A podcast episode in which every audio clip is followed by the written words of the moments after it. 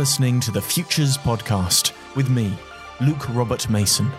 On this episode, I speak to co founder of Kickstarter and author Yancey Strickler. It's long been my theory that the post internet innovation won't be like AR or AI or whatever, another technological revolution. I think the revolution after the internet is consciousness, is human consciousness, is the networked organism of all of us. And I don't mean that in a singularity kind of way. Yancey shared his insights into the dangers of financial maximization, why we should give greater consideration to our future selves, and how we can create a more abundant society.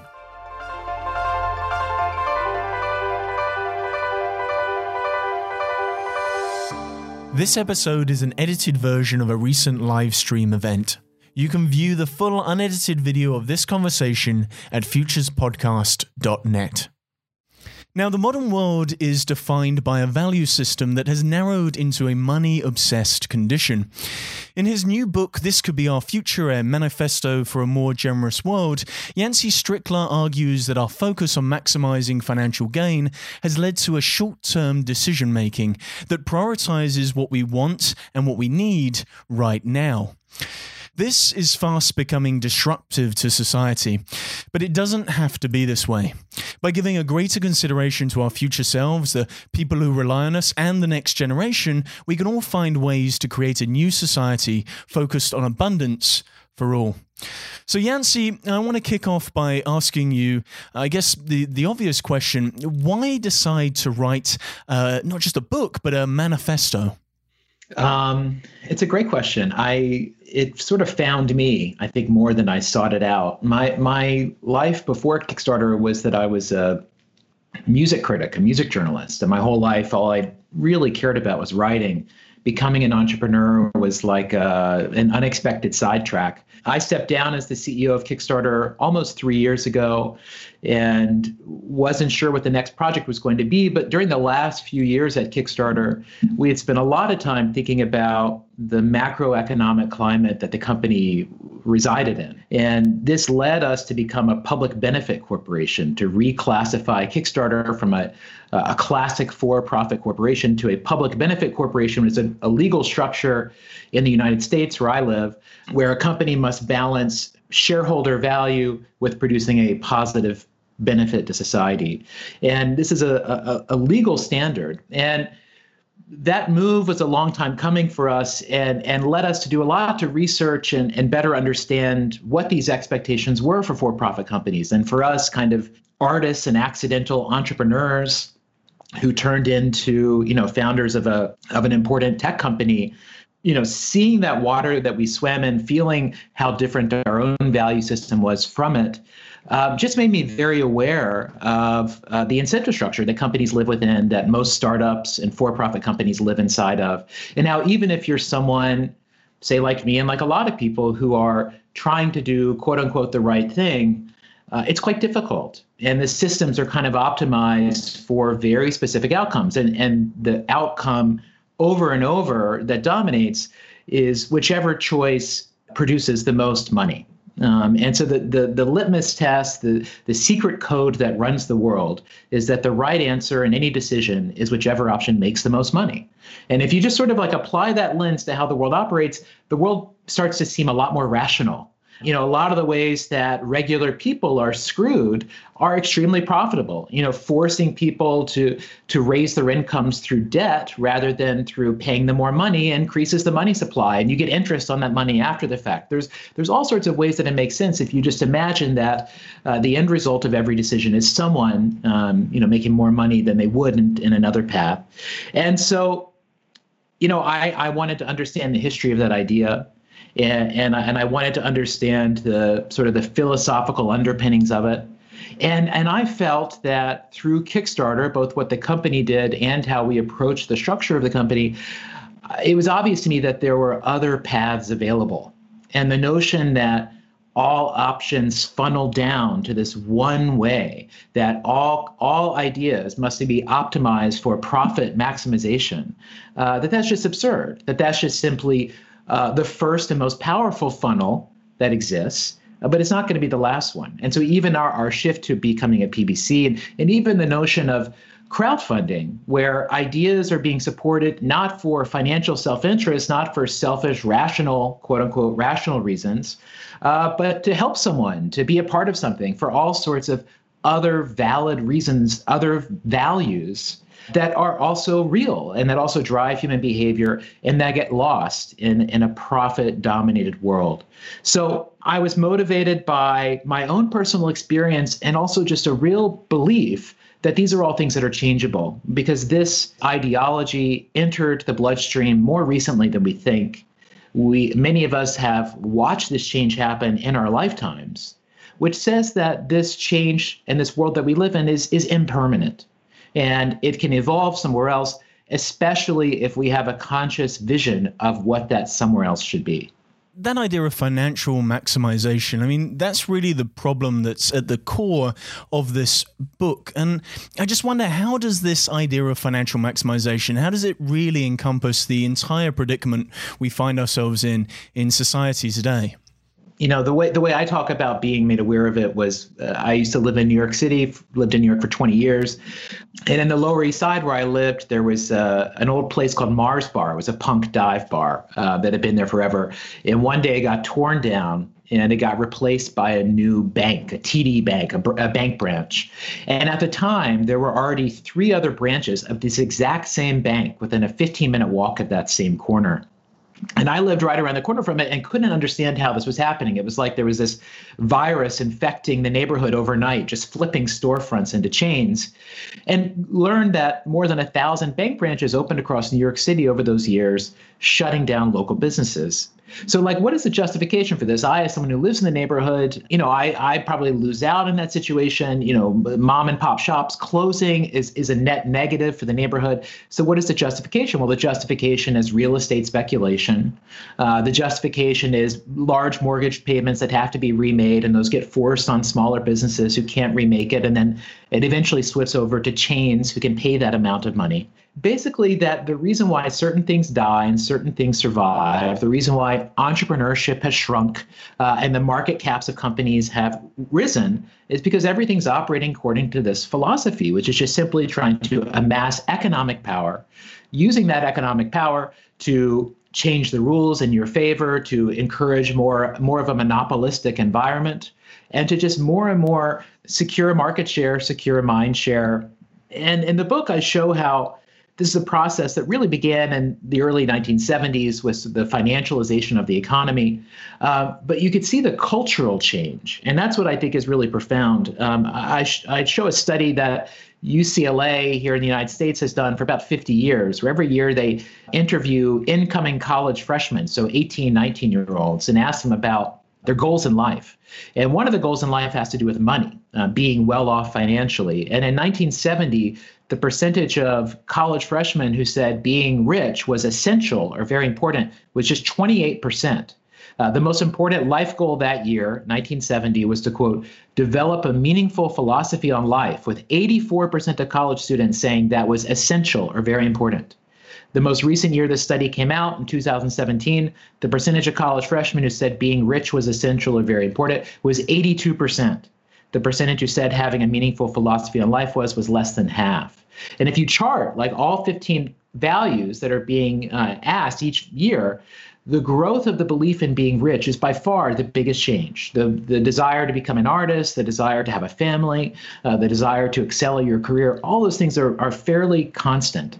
It's this, this belief in wealth has really grown. And so I, I think our the value system of society shifted from moral values, beliefs of what is right and wrong, to economic value is something that is tradable, that's ownable, uh, that's universal, and that is exploitable and gives power, gives gives individual power, reinforces an individualistic culture.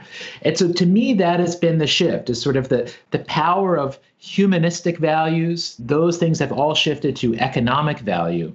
And we're relying on price and money to basically be the proxy for everything else. And we've been told that if we do that long enough and in every way, it will eventually work itself out.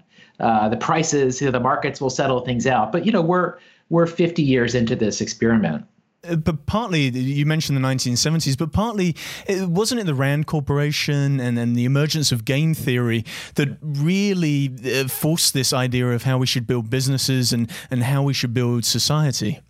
Yeah, I mean, game theory was really important for uh, a couple of reasons. I mean, this this was developed at the Rand Corporation uh, after World War II, sort of to to strategize for the Cold War. And game theory is just simply a a mathematical process that lets you see basically every potential outcome you know outcomes on outcomes how, how events might chain the challenge with game theory is that it presumes that interactions are competitive are not cooperative that interactions are zero sum and that basically what game theory nets out is that the rational uh, desire for an individual in any sort of scenario is to maximize their personal self interest. And this is where you get things like prisoner's dilemma, where you're taught that the rational choice for your self interest is to rat out a friend uh, because that's what satisfies your immediate needs. This, which is like a, a extremely valid mathematical concept, got applied more broadly as a philosophical defense of individualism and of the idea that the notion that we have uh, shared responsibilities is a fiction. Um, and that's something that they're just telling you to do to try to control you. But in reality, we are all individuals and we have you know no responsibility for anyone or anything else this this is what thatcher represented this is a, you know a lot of the personal responsibility movement is really about it's all about the individual and there is no collective obligation. But really, that mindset is about freeing those who have resources from having any obligation. It's trying to negate that cultural value of looking out for your neighbor.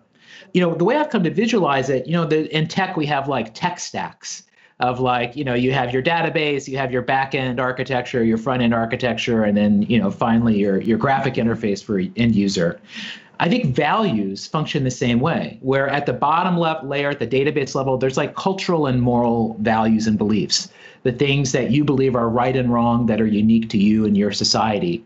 But built on top of those cultural values are rules and laws and norms. So laws are an expression of our cultural beliefs. The reason why we say certain things are right and wrong is a reflection of some deeper moral core. And then finally, built on top of those rules and laws are metrics and incentives how do we measure the outcomes of our of our expressions of value? Um, and so each of these sort of layers onto the next. So it's like moral, cultural rules on top of that, and metrics and incentives on top of that. What's happened over the past 40 years is that the incentive layer, which today is money, has gotten all the power. Incentives are being used to rewrite the rules. The rules are being used to reset cultural values. And instead of being a society oriented from a moral, cultural value space and building on top of that, we become a society rooted on an incentive layer and sort of reverse engineering our world around that. So to me, the, the challenge then is is how do you change that cultural moral level at, at the deepest root level right because if you change at the root level then other things start to build and cascade from there um, and so the theory i come, come up with in the book which is about expanding how we define self-interest and expanding as a result how we define value uh, to me is that kind of cultural cultural moral change where it's it's like our sense of obligation changes from just now individuality uh, immediate short-term individualism which i think is the religion of the west today to something that is more actively aware. And I, I think and if you look at history you could argue that human history has been a, a, progression of consciousness, a raising of consciousness. And to me, the next logical extension, extension of consciousness is to the network, is to each other. Like that is a, a reflection of how the technology is changing us. And as something like what we're going through now shows us, it's also just true that, that we do have tremendous influence on one another. You know, th- this is these are all just like visualizations, kind of a UI to imagine what is a very complicated process, but I think something like that is what has changed. And, and I think that is how it changes again. I mean, to a degree, all of that has led us to uh, define value through these very simple things. In, in, in the West, it's well, across the world, in fact, it's the idea of GDP. We use GDP as the only effective measure of value. But uh, as you say in the book, in actual fact, GDP is a very ineffective way to measure value. Yeah, it's a it's a great proxy for the things it's meant to measure. It certainly has a re- wealth has a relationship to other traits and qualities, but the notion that you aim for something that is at best uh, possibly a distant proxy of what is actually important, I think is problematic. You know, this is this is where you're seeing the paradigm shift beginning to happen with uh, the New Zealand, Iceland, Finland, and Scotland all shifting to national governments oriented around well-being, human well-being, trying to numerically and mathematically define uh, what that is, to define the the spheres of well-being that the state must think about the spheres that markets will think about. Um, to me, that is like absolutely uh, the right kind of change coming. Also, Amsterdam shifting to Kate Raworth's donut uh, donut economics for how it's orienting its its city government. Um, all these, you know, all these are states led by women. Uh, who are embracing uh, what to me is a more actively aware, a more holistic notion of, of value and of self. And and it just it's it's to me it's a progression because it's not it's not refuting the importance of GDP. It's not refuting the importance of wealth. It's it's yes anding it. It's building on top of it, right? History is building on top of. History is not revolutions and ripping off the last thing and replacing with something new. Generally, we build on top of what's there. And so the, the reason why I think this progression of an expansion of self-interest and an expansion of value is the right kind of path is because it is still a progressive one. Like we are still growing. We're just learning to grow different types of value rather than only financial value. Um, so it's still letting us have that target to work towards. Um, and yeah, so I, I think that that the there is a, a widespread feeling really because of how exaggerated the past 20 years have been economically. Uh, there's a much stronger feeling uh, that there's a need for a shift, that the anomalies of the system that we are in have added up for too long. Um, and so you see people willing to, to take a chance. And, and, I, and what's exciting about this is that the, the technological moment that we're in, with the amount of data, things we're able to measure, uh, the amount of ways that we interact with one another, we're able to better see and perceive, makes the embrace of new forms of value or the measurement of new kinds of interactions possible for the first time ever right? At any other point in history how would you possibly measure things like this? Or how would you how would you define uh, you know you would have a month long socratic dialogues about what loyalty means. You know, today loyalty is maybe something that a, a team spends a year trying to create the right algorithm to try to identify a, a loyal interaction when they see one, right? And so I think that that is sort of like where we are now and how technology and value are, are going to interact. And I believe that what it will eventually produce is something that we may grow to call post capitalism, where we are uh, creating transactions, greenlighting projects based on the growth of values on top of financial value. So projects will have to meet some financial minimum, but really they're optimizing for a, a community benefit or a sustainability benefit or a, a, some pro-social uh, benefit. Um, and that this will be something that we'll be able to do intelligently, uh, rationally. It won't be like a political choice. It will be something that we can all see is uh, is value creating what are some of those values that you think we should actually prioritize instead of just purely money and finance? Uh, what would you actually like us to see prioritize? I mean, the ones I would think about are fairness. I think fairness is a is a really interesting thing to think about, like to to try to calculate the fairness of systems if you try to think about the say distribution of social goods from a perspective of fairness it gets into a lot of interesting questions about uh, deservability. I think you get into like interesting reverse dutch auctions of like need with ability to pay. Uh, but i think fairness is one that's important to think about. Uh, certainly the sustainability of our practices you know if there's a the sort of a, a, language that we develop to know for how long we can continue doing something that we're doing purpose, sense of purpose, sense of like consistently working towards something. To me, one of the hardest things as an individual or as a company, you know, you can know where you want to go, but how do you consistently make choices in that direction over time? Some way of like uh, guiding you towards that end. I think uh, awareness is something that's interesting. I mean, like the ability ability for us to understand how much we are perceiving or not perceiving. But in the book, you know, the example that I write about um, that is being used today, and I think is the type of like very specific application is Adele distributing concert tickets using a loyalty algorithm. Um, so Adele trying to break uh, scalpers reselling tickets for hundreds of thousands of dollars more and using an algorithm that would approximate how loyal a fan was to her as an artist. and to distribute tickets based on like the top percentile in each market. Um, there's a dystopian version of this, which is like the Chinese social credit system, where like you don't get into a restaurant or something unless your loyalty or whatever score is so high. Uh, there's a utopian utopian version of this, which is that Adele created a post-capitalist transaction that solves a financial minimum and then optimizes for a non-financial maximum uh, on top of that. And in that way, it's not an altruistic choice, it is a value maximizing choice, but just with a, a different framework of value uh, that we currently think of it. You know, so I think that there are a couple other examples that have happened recently. I mean, one was in the US. Uh, the people that provide the SATs, which is a standardized test, uh, all anyone going to college takes, they had built an algorithm to try to produce a hardship score where they would analyze a student's background to sort of like change their score based on their personal hardship. To me, that was like a, a fascinating attempt to do this. Um, and so you're seeing that kind of thing of like, how do we measure these sort of social interactions that we have? You know, it's going to, I don't know if it'll ever get to be so clear of like a pitchfork album score we're like whoa this is a 9.1 i should check this out or whatever but i think that we will get to a notion of what is harmful uh, and what is helpful um, to different spaces of value. That a bank going into a neighborhood and say replacing a local grocer could be judged as a net negative when viewed from a wider set of value perspectives than who can pay the most rent. I mean, the great thing about you, Yancey, is you've had firsthand experiences of trying to get people to rethink uh, what they value. And, and the example of that is Kickstarter. I mean, in what way did the formation of Kickstarter and all the lessons you learned whilst building and running Kickstarter contribute to the central thesis in this book?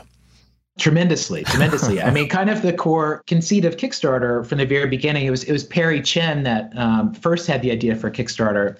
You know perry had the idea for crowdfunding and we started thinking about how this would work for creative projects because that's the world that we both came from. And and it was just so obvious that in the world of the early 2000s um, if you are a filmmaker or a musician or a writer you know you're going to a book publisher a record label a film studio a giant corporation and you're trying to convince them that you're going to be a hit, that them putting money into your project will make them money. And you go into that room and you're looking to sell them on that fact, and you're willing to like contort your idea to meet their expectations. Uh, this is what you're expected to do as an artist. If you don't do that, then you're screwed. If you don't do that, then you have to rely on personal wealth or you go into debt or it just takes you a really long time to do anything.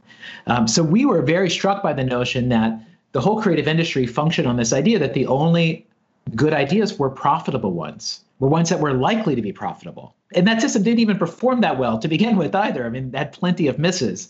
And so the notion of Kickstarter was if you provide a place where people can contribute to an idea and there is no hope of financial upside because from the very beginning we said if you put money into a project you don't get money in return you get a copy of what's made. You get to be a part of it. You get a, a social credit, but you don't get a financial credit. That people will still do that. And in fact, a greater diversity of projects and ideas will be funded if the reasons for funding encompass a, bro- a broader swath of possible reasons other than just financial motives. So on Kickstarter, a project is funded uh, because uh, the neighborhood needs it, because it's a cool tech and people who know technology think it's rad, because the creator is cute, because they did good things in the past, because they've you know earned some loyalty. It's a multitude of reasons, none of which are financial upside.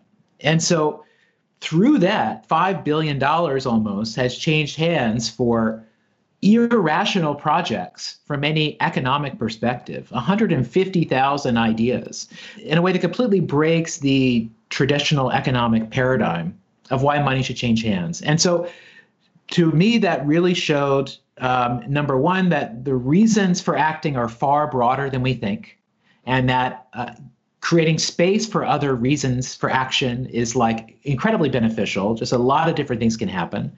And number two, the experience I had of watching the world react to Kickstarter and watching this idea become something that people really believed in was really eye opening to me because I kept waiting for like some group of suits and a clipboard to come by and knock on our door and just like check that we met all the standards for like changing things. You know, I kept waiting for like the people in charge to say, all right, you're good. Here's your green stamp. And the fact that the platform and the idea had such a effect honestly really scared me at first because it made me realize that that probably meant most things were as changeable as this had been. And that most things had probably come in come to be in a similar way our thing had been. And i suddenly felt like the world was less stable uh, than i thought it was what you were doing with Kickstarter is you really you challenge the status quo, and there's so many challenges that come with challenging the status quo. And I just wonder, how did people look at you back then when you suggested this this new model, and how in the end did you manage to convince them?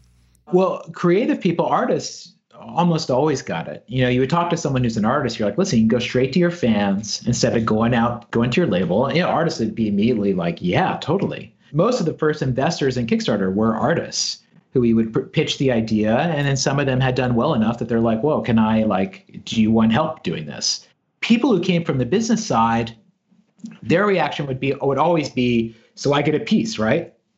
Like if I put twenty grand into, you know, whatever whatever movie, I get a piece. Like if it's a blockbuster, I get a cut, and we would explain you know no like that that was not the intention and that just like made zero sense and so there was just a, yeah, artists understood it, fans understood it, right? Like I knew I would give whatever amount of money to David Lynch to do whatever he wanted, you know, and I would be thrilled to do that. I would be thrilled. But for people that didn't come from the art world, the mindset was more like, I mean, someone once said, like, isn't there already too much art in the world? And so there, so there is that kind of mindset. But you know, what was amazing is that once it was out in public, it was it didn't like immediately take off. It was like a slow build, but it was immediately validated by creative people looking at this and saying, "Yes, this this is that thing I needed. This is the way I can do that project that's going to cost 6 grand to do. That like no way am I going to like put that on my credit card." You know, that's a lot of money. That's like three months rent. You know, it's hard for me to do that, but I also think it would be awesome. I wish I could do it, right? So there was this, it created this door where it ends up there it always needed to be a door, but no one realized it. You know, and there and there it just got very methodically validated. And and once it was out in the public, no one was asking for that financial upside, right? Like that conversation disappeared. That conversation only existed uh, with trying to get money from people who have money. And so it's it's those demands of those people that then inch their way into a startup and then inch their way down to a user that then create you know predatory terms of use. You know it's it's that it it starts at such a high level. It starts at that moral cultural level right? And it, it just reaches all the way down and through I have to think of the example of Oculus Rift and, and what happened when they sold to mm. Facebook, because then that entire model was questioned. You were so successful yeah. in challenging the status quo, and then suddenly this Kickstarter funded project gets bought by a large corporation like Facebook, and it feels like everybody has a little chip on their shoulder over the fact that they didn't get a yeah. cut over the billions of dollars that sold to Facebook. And what we began to see uh, was us reverting back to those old value systems yet again. And I think in the US, you had and, and, correct me if I'm wrong, you had something called Regulation or Reg A, which was going to argue for the fact that people could put in small bits of money and get small bits of, of the company. So, uh, do you feel that that was the this sort of the old system pushing back on Kickstarter, that you were almost there with challenging the status quo, and yet the status quo challenged you? Yeah, it was hard. The you know Oculus when Oculus went up on Kickstarter, you know, Palmer Luckey, the creator, I mean, he was he was literally a teenager in his garage. You know, it was like a demo, and the video was just all these great gamer people being like, "Holy, sh- I just tried this! Holy shit!" You know, it was, it was awesome. And then he built the technology that lived up to that. Yeah, and then the yeah the Facebook acquisition was was yeah it was very challenging, right? It was it was challenging to the value system, mm. um, and it was hard because you know we would never ask anyone to bind themselves to certain terms by using Kickstarter because that's like even even even if those terms said you can't revert to the old game because even if you set any restrictions it is still kind of the old game. The opportunity there would have been for Oculus and Facebook to have found a way to have found a way to acknowledge that right? Where maybe you say we get that legally this existed in a different kind of way but we know that from a social perspective and the way that people feel about Oculus and the, how important this community has been to Oculus, we're going to try to do this other step. I mean, that that was there for them. Knowing the Oculus founders, I'm sure that they would have liked for that to happen, but you're talking about Facebook and a giant public traded company. It's a clash of those value systems, right? And it shows you it shows you which value system is more powerful. Uh, it's the one it's the one that writes the checks that still ultimately has that power.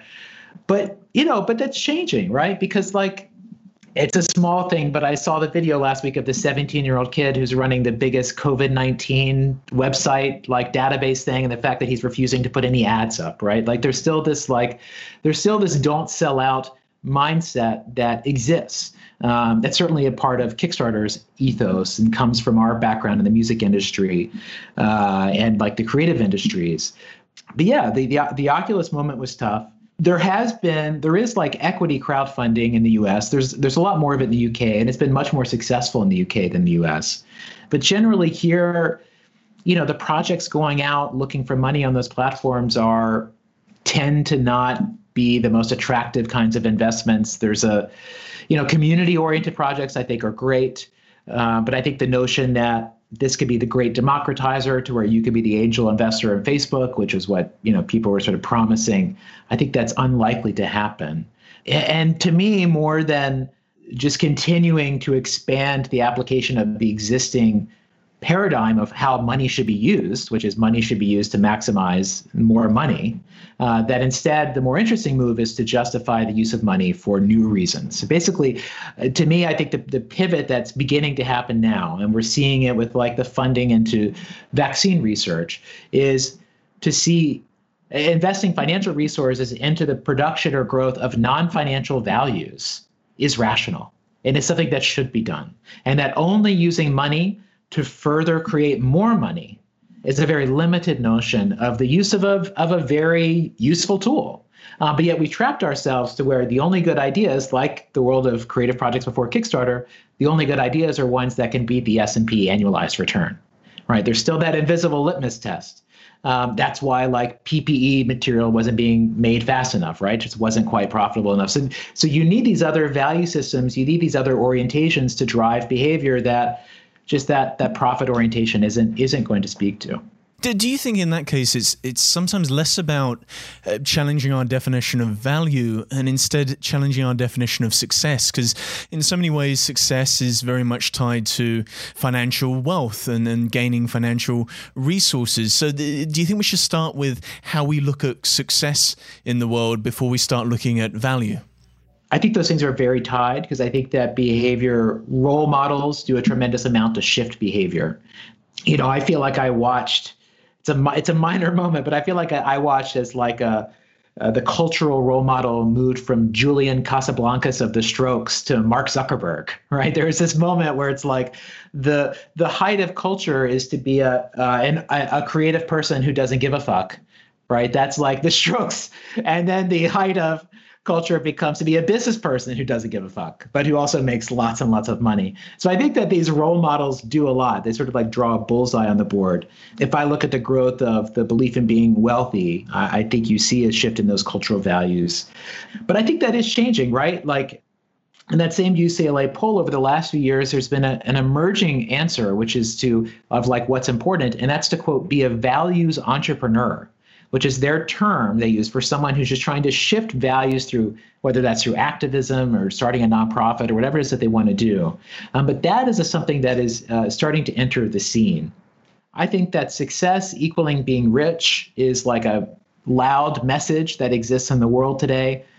I, I think the more apt message is success equals probably secure and self coherent, secure and living in integrity with who you are and where you are in life.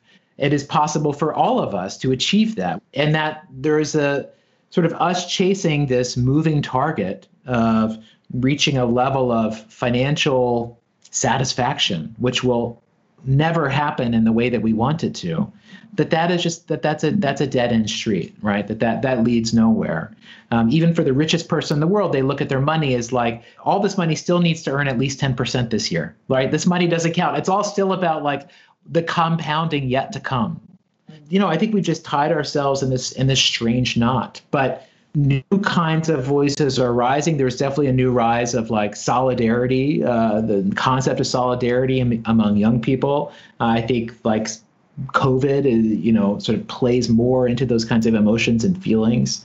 So I feel like we've already had the peak of individualism, near-term individualism. I think that we're in the we're in the the crumbling of that empire at the moment, and that we're shifting to something more like uh, post-individualism, where yes, it's incredibly important that we're all individuals, that we all have something special about us. At the same time, the fact that we're all individuals and that we all have something special about us makes that less important. And so we can, we can both celebrate our individuality and celebrate our shared traits. I think that is like a post individualism where it's not trying to put back in the box the fact that we're all unique. It's just saying, yeah, but that's not the greatest thing. Like it doesn't stop there. Right. And the same thing with the shift of post capitalism, the notion of financial value being the only value, that everything must be pegged to that, that if we maximize that one value set and then translate everything after the fact, it will work. Instead, we're going to shift to post capitalism, where we acknowledge that the spectrum of value sets that we should be building is larger than just financial value. Financial value is absolutely critically important, but there are probably four or five others that are just as important. And that we can very easily learn to manage a society in which we think about all those things. And that this is just the the level of complexity the sort of the the level we've graduated to just demands this of us. Shit's gonna get a little harder. So what? You know, we, we can handle this. Every business person handles this. Every person handles this in their lives. Um, and so this is that this is that transition moment, I believe. You actively experimented with rethinking value by turning Kickstarter into a public benefit corporation, a, a PBC as it's known uh, in the US. Uh, what made this different from other Silicon Valley companies, and, and, and, what did you learn from the process of actually going through turning uh, this large organization into a public benefit corporation? Well, we we've always been purpose driven. Like we'd always said from the beginning, we don't want to sell out. We don't want to try to go public. Like the Kickstarter success is it being meaningful to the creative community over the long term. And so that, you know, that that was always there, but as a for-profit company, the legal expectation is that we would be maximizing shareholder value. And, and as our lawyer would remind us from time to time, the fact that we spoke so loudly about the fact that we didn't do that put us at some theoretical risk. And in fact, if if Kickstarter survived to such a day that, say, us as co-founders are no longer alive, and someone else is running the company, then the company can be however shitty that person wants it to be. There's nothing actually limiting them from doing that. And in fact, the shareholders at that point in time could say, hey, you must like, you know, fire everybody and maximize profits right now. Um, and so to protect ourselves from that, we, we really needed to put ourselves in a category that truly represented who and what we are. And so this is when we we learned of the public benefit corporation designation, which just happened in 2013. We learned about it after Patagonia uh, made this change. You know, I was CEO when we made this shift, and our charter includes like 12 to 15 different provisions, um, some of which are specific to the business. There's one section that was just like, let's imagine a code of conduct for like a good business. Let's imagine like Goldman Sachs could follow this. And that's included things like a pledge that the company would never use legal but esoteric tax avoidance strategies, that the company would never lobby for public policies that benefited the corporation but not our end users, that the company would never try to claim legal rights from its users that it didn't actually need to operate its business. And all these sorts of ways, that's just like, what is the fair thing to do? Like, we know that the law is absolutely tilted in the favor of corporations. We know that we could take advantage in all these sorts of ways. What is the way that you like sort of lay down that sword and say we're we're coming to you as just a, as an honest person. So there's a lot of things like that. What I didn't know at the time was how much will this actually change things on a practical level. And what I found is that it actually had quite a material impact. You know, these were values that we'd cared about, um, the way that we thought about things, but in the past they were maybe like guardrails that you would bump into if you got a little astray. But instead, as a PBC, when they were like in a charter of our legally held responsibilities, they felt more like things I was compelled to do that we must do on a daily basis. It's not just like don't break this. It's like actually like express this, manifest this. Um, and so the way that we thought about our responsibilities as a company changed. We became much more activist. We'd always been activisty, became even more so. Um, we did things like create the Creative Independent, which is a completely non-revenue producing project, but that elevates the voice of creative people, and just tried to sort of live up to this larger value set and and try to imagine our responsibility in a bigger way. Kickstarter has seen nothing but benefit from that. Nothing but benefit from that. You know, it's uh, it's a strong signal that you're not a Silicon Valley company to the to the market for for the people that it's most important to Kickstarter, the the creator community, the backer community. It, it lets those people know that we're not trying to like get rich on their backs. Like, kind of, you know who you're dealing with here. And and, and my my personal belief is that you know, there's about 5,000 PBCs in America at this point, I believe. I don't know that the PBC model itself is going to grow, but I think the PBC mindset and expectations are going to do a reverse takeover of C Corps. I think eventually every company in America is going to function in this way. It's going to happen from market pressure. It's going to happen from to try to appeal to a certain workforce, to a certain clientele and customer base. But I think there is a race to the top that's happening there that is going to put these sorts of non financial responsibilities, non financial values more and more into the hands of corporations in a way that is going to kind of be what people have been agitating for, like capitalism to take more responsibility on the one hand. On the other hand, it might end up resulting in companies having even more power, um, which is why, say, the bailouts, you know, the, the stimuluses that have been happening here in the US, jobs are being destroyed by the millions, stocks are going up by the billions. Uh, and it's because the, the changes that are happening now are just simply reinforcing that same power structure uh, companies are getting stronger and stronger and stronger. Like that's the macro game of of this era, of the Trump era. It's just companies are getting stronger. The state and other institutions are getting weaker. That is why the stock market goes up.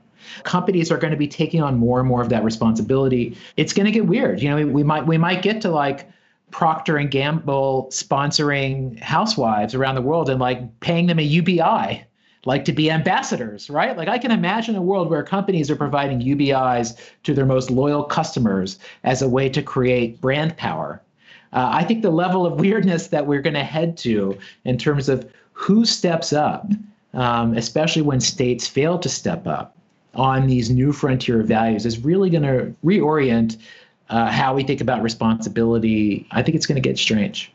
Uh, do you really think the UBI, or Universal Basic Income, is a solution, or is again does that just feel like another byproduct of financial maximization? would it be better to talk about things like universal basic services? My instinct has been to think that the notion of the UBI is like very much a solution of this financial maximization age where the answer to a problem is just to give away money. You know, it's just like it's it's like when you the whole world is honey, the answer is honey, right? You know, so I think I think there's a little bit of it's a reflection of this time. I think of it as like, can we guarantee everyone's now me? You know, can we guarantee everyone the, the bottom two rungs of Maslow's hierarchy? I think most society, you know, European uh, societies tend to do that. You provide for physical safety through laws and police. I mean, that's in every society. In Europe, you also provide healthcare, so you provide for that kind of physical safety. You know, but I think that like to me, it's more that how how can we answer people's now me needs in a way that people can lift their sights higher, where people can think more about a purpose in life, can think more about their obligations to each other, can think more about uh, the world their children are going to step into. And I do think that's hard if those bottom rungs of your Maslow's hierarchy are empty, right? It's it's hard to move forward beyond that. So I understand UBI as like how how do we guarantee that kind of security to everybody? And I get the simplicity of that. My instinct is is that the answer is more like services than than cash. But you know, I'm I have no I root for everyone. You know, I, I, I, root, I, I root for I root for a solution. Funny thing is, in the in the book, you actually look at models for individuals, how individuals can change their value set, and oddly enough, uh, the way in which you can change your value set is tied to a Japanese lunch. It's called a bentoism. Could you explain what bentoism is and and how that changes our relationship with with things like the future me and the now me? I was like pulling on this thread of our self interest being too limited. Like we think of our self interest as like this game theory, now me. That's all that really matters. Um, and one day in my notebook, I was doodling and I drew like a hockey stick graph, a chart of a line going up and to the right. Wherever your self interest is, it's growing so fast, the line goes up and to the right. Suddenly was looking at this and had this thought of like, don't both these axes on this graph keep going? Like the x axis measuring time, it extends far out from now into the future. And the y axis measuring your self interest, money, power, you know, fame, whatever, it also keeps growing. And I thought as our self interest grows, it grows in its dimensionality. It goes from me to us. The more self interest you have, the more responsibility you have. Like the difference between being single and having a family is huge, or being a worker or being an entrepreneur is huge. And so suddenly this like little graph of hockey stick graph was suddenly with this much bigger space. And I uh, drew boxes around it and created a very simple two by two chart. Um, and I thought this is a this is actually a, a, a more true map of self-interest where in that space where there's the the hockey stick graph, that space is now me what I want and need right now. This is how we think of self interest today. But in the bottom right corner of this two by two uh, is future me, the older, wiser version of myself, the, the Obi Wan Kenobi version of me. Uh, that looks back through time and tells me what matters, helps me make the right choice. Um, in the top left, there's now us, my family, my friends, whatever my responsibilities are, those people. And in the top right corner is future us, uh, my kids or everybody else's kids. And I thought, as I looked at this, I thought, wow, every every choice I make leaves a footprint in each of these spaces. Now me, future me, now us, future us. But yet I'm blind to everything but now me. Like I know that the future matters. I know that like other people in my life matter, but I really have a hard time conceptually holding on to those things. And and here was seemed to be an expression of like what was actually going on in my head. And so after I drew this chart, I wrote, what is this a graph of? And I just wrote a description. I wrote beyond near term orientation. I thought this is a graph to help me see my beyond my near term orientation. And then I suddenly looked at that and realized it was an acronym for bento. And I thought about the Japanese bento box. And the bento box has four compartments and a lid. It derives from a word meaning convenience. And the beauty of the bento is that because of its compartments, it lets you hold a variety of dishes, not too much of any one thing. So it's always a balanced meal. And the bento also honors a Japanese dieting philosophy called hara hachi bu, which says the goal of a meal is to be 80% full. That way you're still hungry for tomorrow. So I thought, oh, I've, what I've drawn here, it's a bento for my choices and my self interest. It's a way for me to not just gorge myself on now me, uh, but for way to for me to really keep in mind the now us of my family, my my responsibilities to other people, my future me, who I really want to become in life, my ultimate potential, and then future us. Like what what's the world the, that's going to be left after i'm gone? Um, and so this has become a way that i make choices. It's a way that i identify my priorities. It's a way that i teach workshops to help people find their values. But it's simply a way to expand our awareness beyond just this now me space and to allow us to see the full impact of choices and and the need for this is so acute because when we only see now me, then decisions that maybe sacrifice the near term for a longer term benefit, those look like bad, those look like bad options. Or choices that are good for us now but are bad for us in the long term. Those look like good options. Right? When we don't see the whole picture, we tell ourselves we're making good choices, but really we're, we're, we're committing acts of self harm. I think that this expansion of perspective, whether the, the bento language is like is what ultimately sticks or not. I believe this expansion of perspective is what's happening right now with COVID 19 for sure. The future, the us, the collective spaces are much more clear. Um, and I think that this is a kind of a map for how we might imagine post capitalist values working, for how we might imagine our shared responsibilities working, and how we might imagine new spaces of opportunity working. So, for example, I think that there could be companies that serve the future us space. There could be a certain type of entrepreneur who works on future me or now us kinds of problems. I, I believe that this is a map of whole new frontiers of ways to provide value to each other and a way to work towards this larger goal of not just maximizing now me financial value, but to pursue coherence, to pursue choices that are really in line with all these spaces and and and show that greater awareness.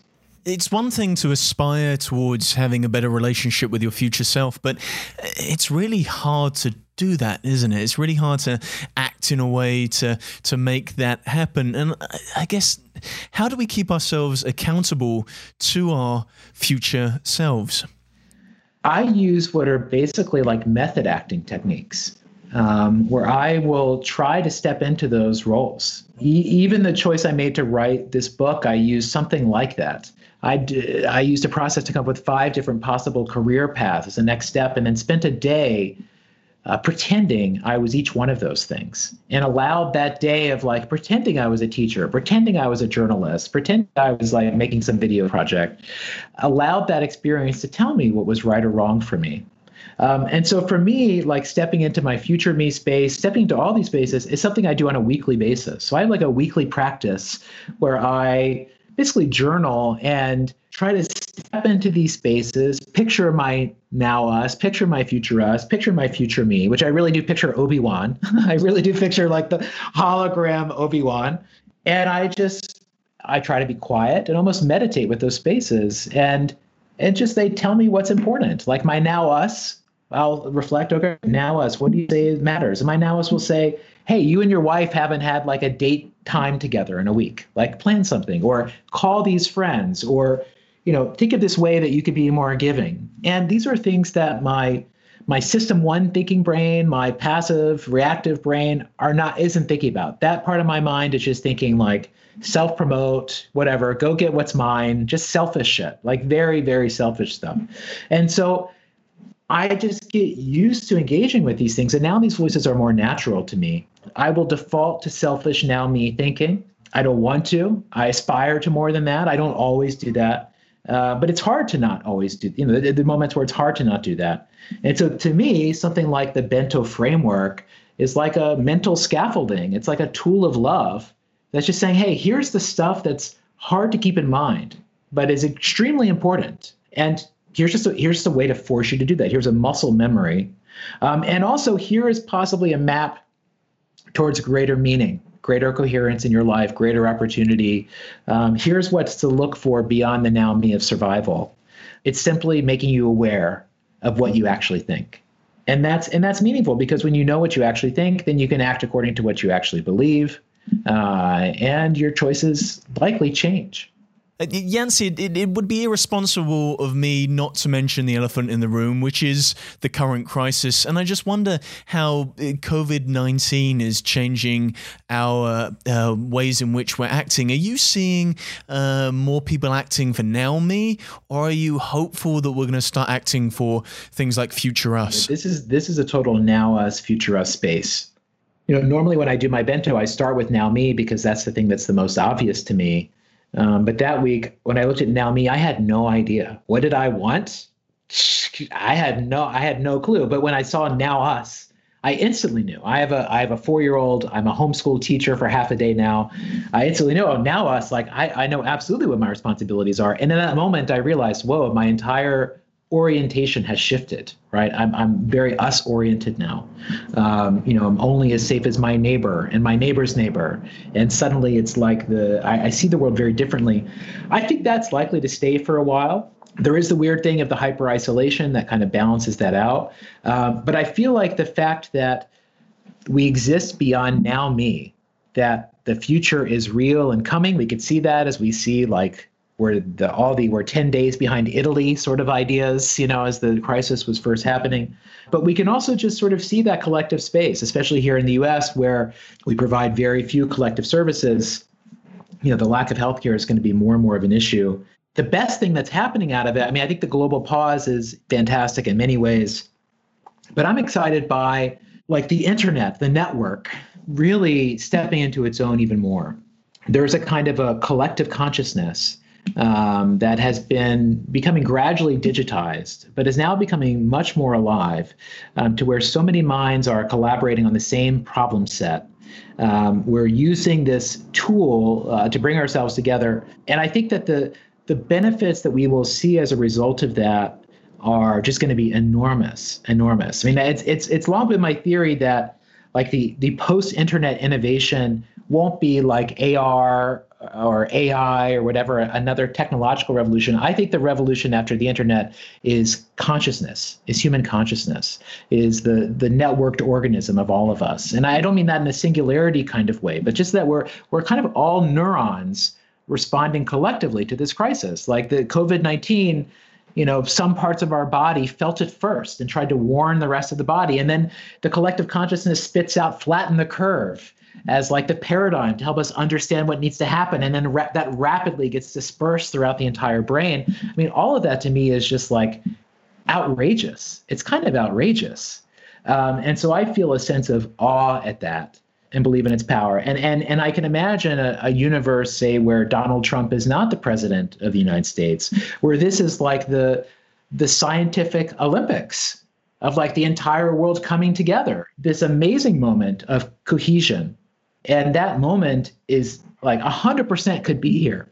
That's that's what's supposed to happen now. That's what's supposed to happen right Following that macro idea a, l- a little further, do you think COVID 19 might actually expedite some of the changes that you're advocating for in the book? I mean, you put a 30 year time horizon uh, on most of the changes that you expect to see in the book, but do you think, in fact, COVID 19 could speed that up, or uh, do you think it's actually going to slow that down? Do you think that 30 year horizon is going to now turn into a 50 year horizon? I think I believe in a 30 year theory of change. That, that's like a generational theory of change and kind of of at the heart of like why do generational changes happen is death.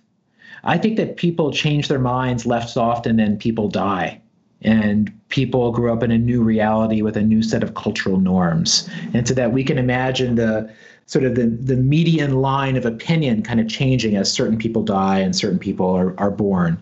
Um, and so I think in you know waves of mass death will be accelerants of change in opinion um, in a very brutal kind of way.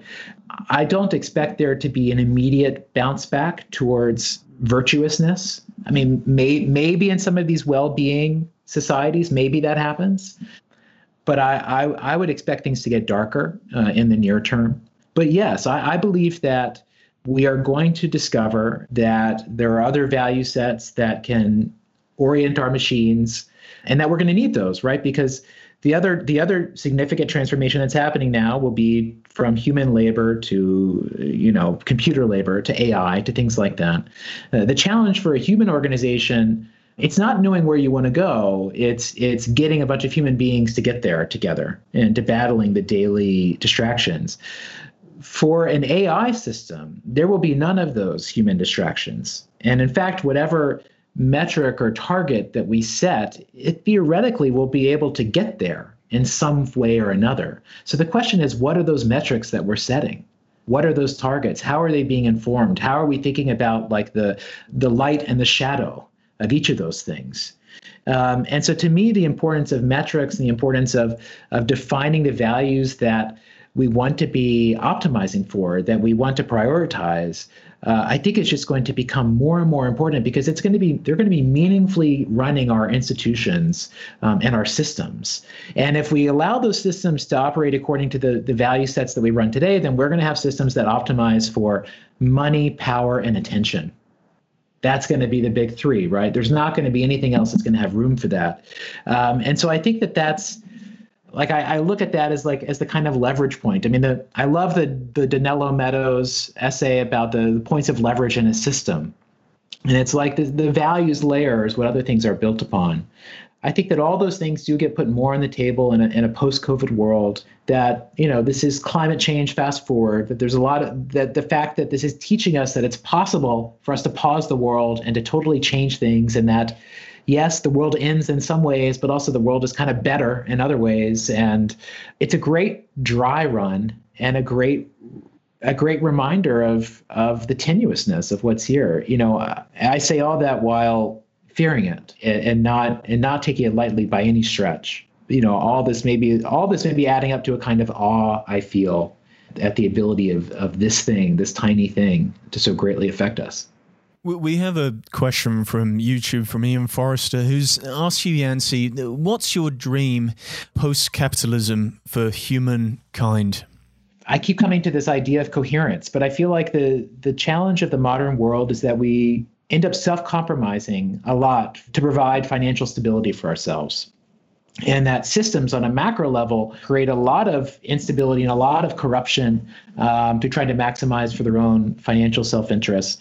The world I imagine is is one where we simply see financial value as a tool that's used to exchange for other values that you know the idea that the that the richest person on the street is like the happiest person on the street that that's a move that we abandon that we imagine that the the most well-off person is the one who's most balanced the one who has their head on their shoulders the one who maybe has the middle class job and they don't have to work so much they get to spend time with their family. You know i think that there's a a different notion of what it means to be a successful human being that happens. And i think that i would love to see in the same way we're seeing human humanity's talents come together around health i would love to see our talents come together around solving all other problems like you know loneliness like how, we feel socially connected like uh, what it means to be a human being through the internet like uh, the fairness of systems. Um, i think the most important metrics and measurements for shaping the future haven't yet been invented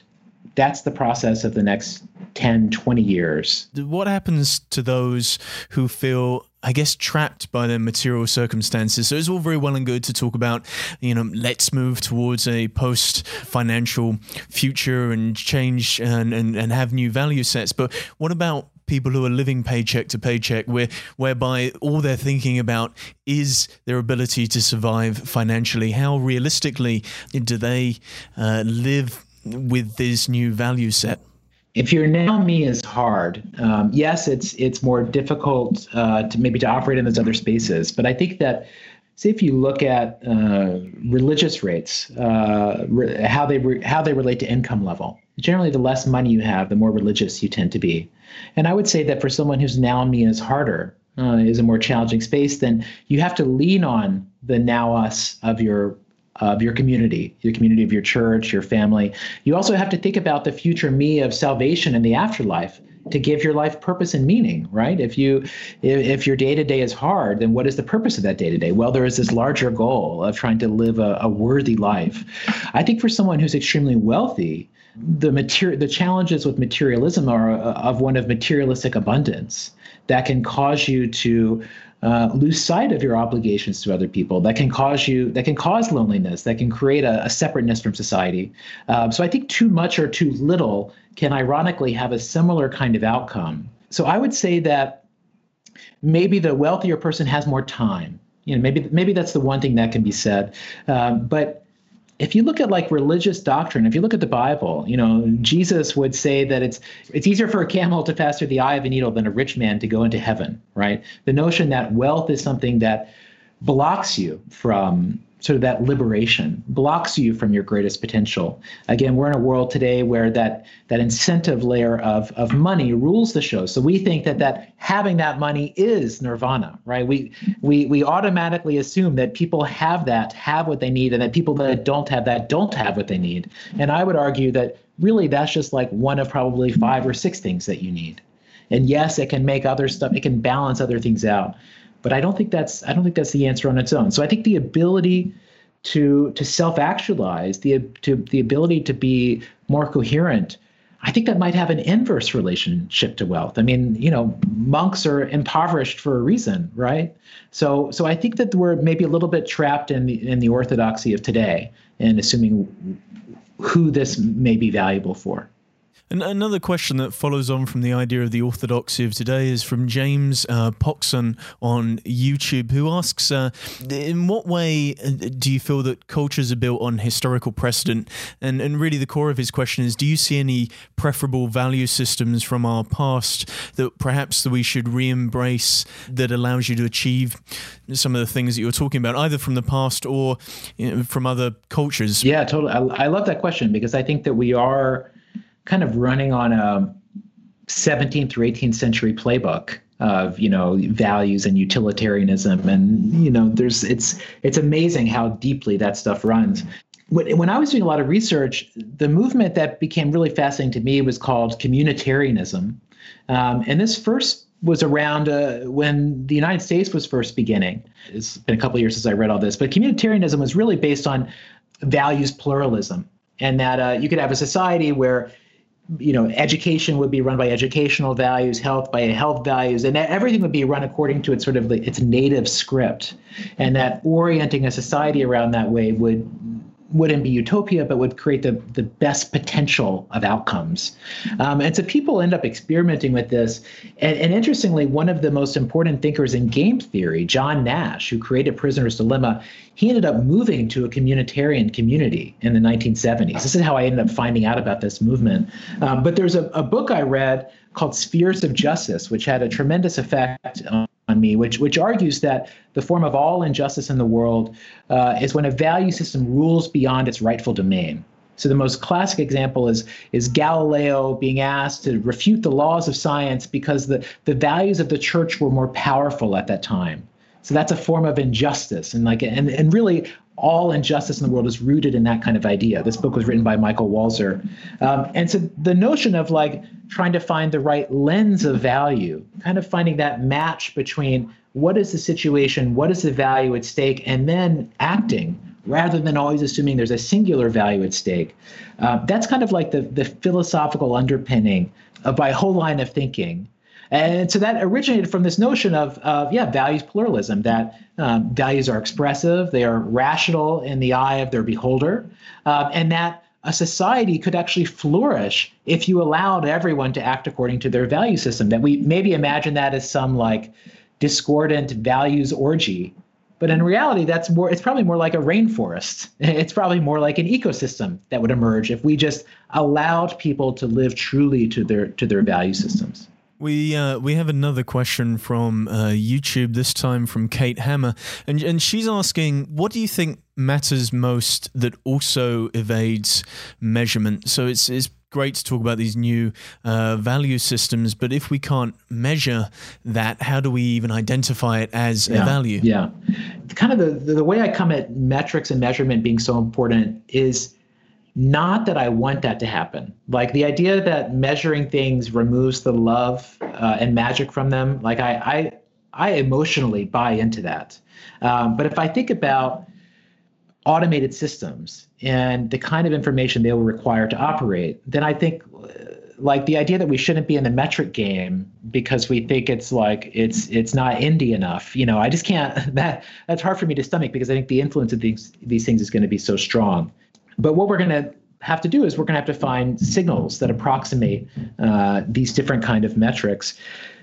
We can look at examples of how industries change as a result of, of new metrics being added. So if you think about food, food where say calories are being forced to be displayed, we've we've put ourselves into this interesting like uh, dual metric decision making process of price and calories together that I still think we don't know quite the language of how to do that.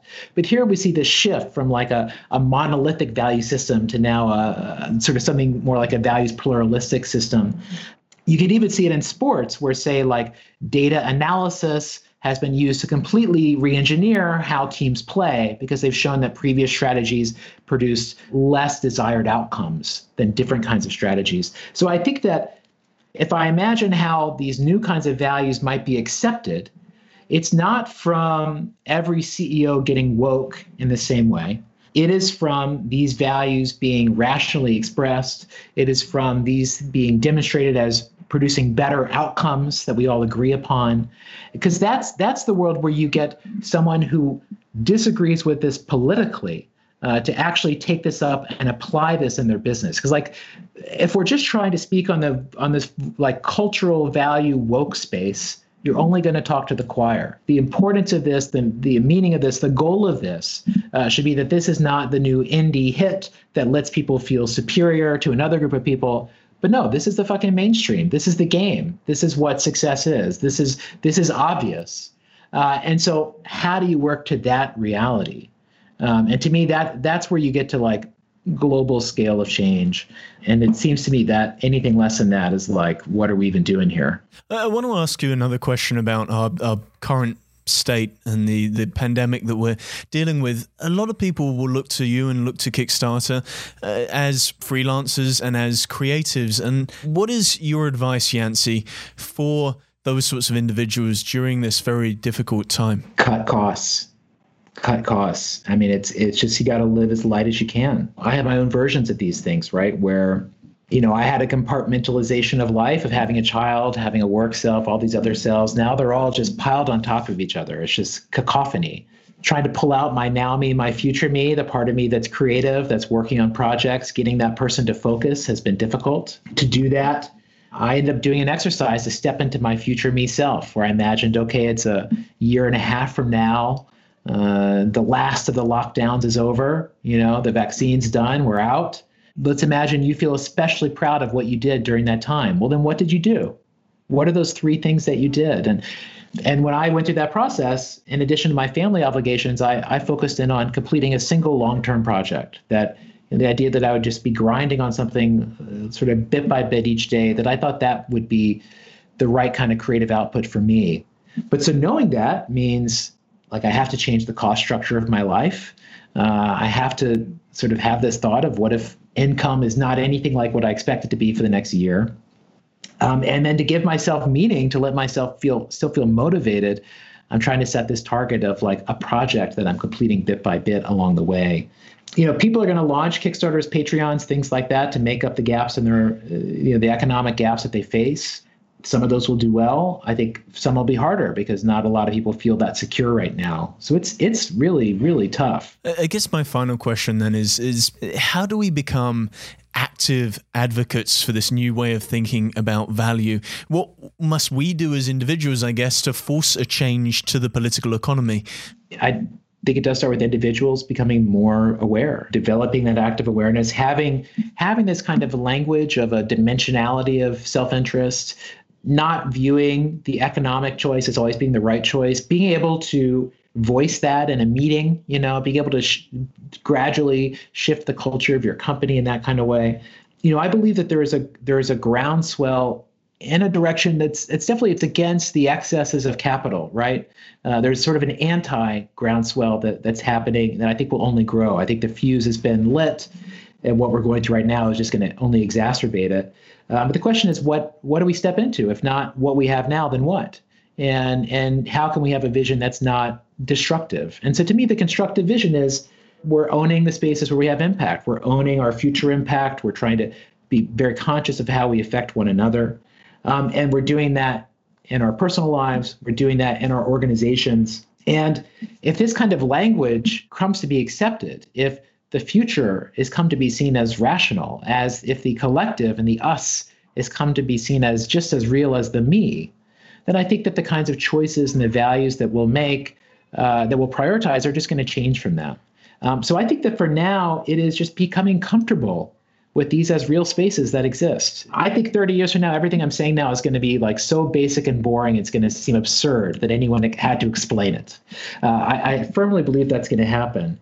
Um, and it just comes from just being comfortable. And I and I could just say for myself, having done this for two two years now, it has had a meaningful impact uh, on how I think about myself and my space in the world. And I realized that when we're talking about the kinds of macro challenges that we're talking about, like this, all this sounds very very small, and and it may be in the larger scheme.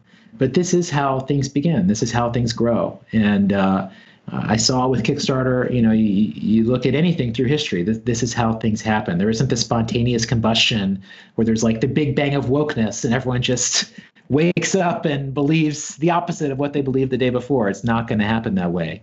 And so I think we need a credible path that owns what's good about the present, that yes ands it, builds on top of it, and that isn't just preaching to the choir. And to me, it, that future looks something like this. So, on that note, I want to thank you, Yancey, for joining us for one of our very first Futures Podcast live stream events. Thank you so much. Thank you to Yancey for sharing his thoughts on how to create a more generous world. You can find out more by purchasing Yancey's new book, This Could Be Our Future A Manifesto for a More Generous World, available now. And don't forget, you can watch the full unedited video of this conversation at futurespodcast.net, where you can also find out about all of our live stream events. If you like what you've heard, then you can subscribe for our latest episode. Or follow us on Twitter, Facebook, or Instagram at Futures Podcast. More episodes, transcripts, and show notes can be found at futurespodcast.net. Thank you for listening to the Futures Podcast.